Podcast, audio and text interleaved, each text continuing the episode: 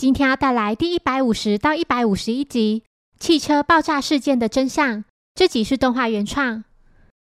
一天，小五郎、小兰及柯南三人走在街上，突然有辆红色的车驶过，驾驶员戴着墨镜。之后，小五郎遇到了自己的旧事田中惠。田中惠突然请小五郎稍后，他对着准备将车子开出自家车库外的妹妹给予指示，请她可以把车开出来了。岂料车子刚移动就立刻爆炸，整辆车燃起熊熊烈火。小五郎拿了灭火器将火势熄灭后，看到妹妹已惨死在驾驶座上。田中惠结婚后随夫改姓为奇缘，他也因爆炸被波及而被送往医院。警方赶到后，经确认死者名叫田中宽美，那辆汽车上被安装了爆裂物。小慧表示，那栋房子是自己的老家，父母在半年前去世了，从那之后就只有妹妹一人居住。爆炸的汽车是自己今天早上才开过来的，因为自己不擅长倒车，妹妹才提议要帮忙。下午两点前出门前往老家，当时车子并没有什么异状，爆炸时间在下午三点整。小慧想起一星期前在超市被一名奇怪的男子跟踪。男子戴着一副墨镜，警方根据小慧描述的特征，画出了男子的模样。虽然画像上的人没有戴墨镜，但小五郎三人立刻认出，他就是稍早在路上看见过的那名开着红色汽车的男子。小慧的丈夫齐原和夫来到医院探望妻子，当他得知太太平安无事时，觉得有些错愕。木木表示，小慧的妹妹宽美已不幸身亡。和夫感到相当震惊，还叫了宽美的名字。木木询问和夫是否认识画像上的男子。和夫看到画像后显得有些紧张，他说自己并不认识他。高木及佐藤对画中的男子有印象，认为他就是先前某起案件的关系人高桥宏昌。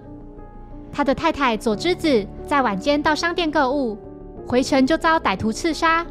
经查询，太太曾保过高额的寿险。据说高桥宏昌在外欠了不少钱，有充分的犯案动机，但他却有完美的不在场证明。小五郎猜想，这是否会是件交换杀人案？佐藤也做出假设，也许高桥宏昌及和夫私下定了交换杀人的契约。首先由和夫杀害宏昌的太太，接着宏昌再杀害小慧，所以和夫在看到宏昌的画像后，才感到有些惊讶。当晚，高木及佐藤找到了和夫，其他警察在他携带的包包里找到了炸药。隔天，木木来到侦探事务所，他提到和夫及洪昌两人都已经认罪，他们是在一间酒吧认识的，从那之后就没有再见过面了，一切的计划都透过电话联系。和夫在自家二楼书房里有支专门的电话。过了几天。小五郎三人在某间超市外看到小慧，他正准备驾车从停车场离开。柯南看见小慧的倒车技术高超，但他明明曾说过自己不擅长倒车的。后来，三人来到小慧家拜访，柯南偷偷来到二楼书房，找到了那只专门的电话，顺着电话线找到了插孔，插孔四周竟然粘有胶带的痕迹。之后。柯南独自来到汽车发生爆炸的那个车库，车库墙上有一扇小窗户。他将自己的发现告诉小五郎，小五郎回想起小慧曾告诉他那扇窗户的事。隔天，小五郎三人再次来到小慧家，小五郎开门见山，请小慧向警方自首。他认为，其实小慧早就知道丈夫与妹妹偷情，另外也早就知情丈夫与洪昌的交换杀人计划。于是将计就计，借刀杀人，除掉自己的妹妹。如此一来，也就能让丈夫背负罪名。小慧事先购买了窃听器及打录机，并将窃听器安装在书房里。证据就是插孔四周有胶带粘过的痕迹。起初也许只是想窃听丈夫与妹妹的谈话，没想到竟然意外得知了交换杀人计划。在知道洪昌会将炸弹安装在自己车上后，就对妹妹谎称自己不擅长倒车。妹妹就这样按照计划被炸死。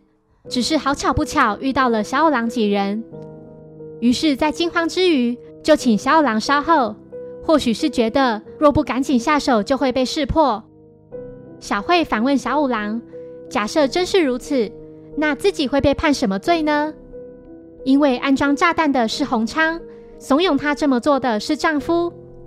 真要说自己做了什么，也只不过是请妹妹坐上那辆可能被人安装了炸弹的汽车。小五郎认同，这的确不会构成犯罪。但假设小慧在事前就知道那辆汽车被装了炸弹，就另当别论了。案发当天，小慧透过那扇小窗户，看见洪昌在车库里安装炸药，这才会请妹妹帮忙倒车。柯南询问，当初看见那名男子的时候，他是戴着墨镜的，可是那幅画像为何没有戴墨镜呢？小五郎认为。小慧也许就是从那扇窗户看到了洪昌的面容。小慧认罪，并哭着说自己的确听到丈夫安排的杀人计划。丈夫还说要利用保险金及父母的遗产为妹妹开设服饰店。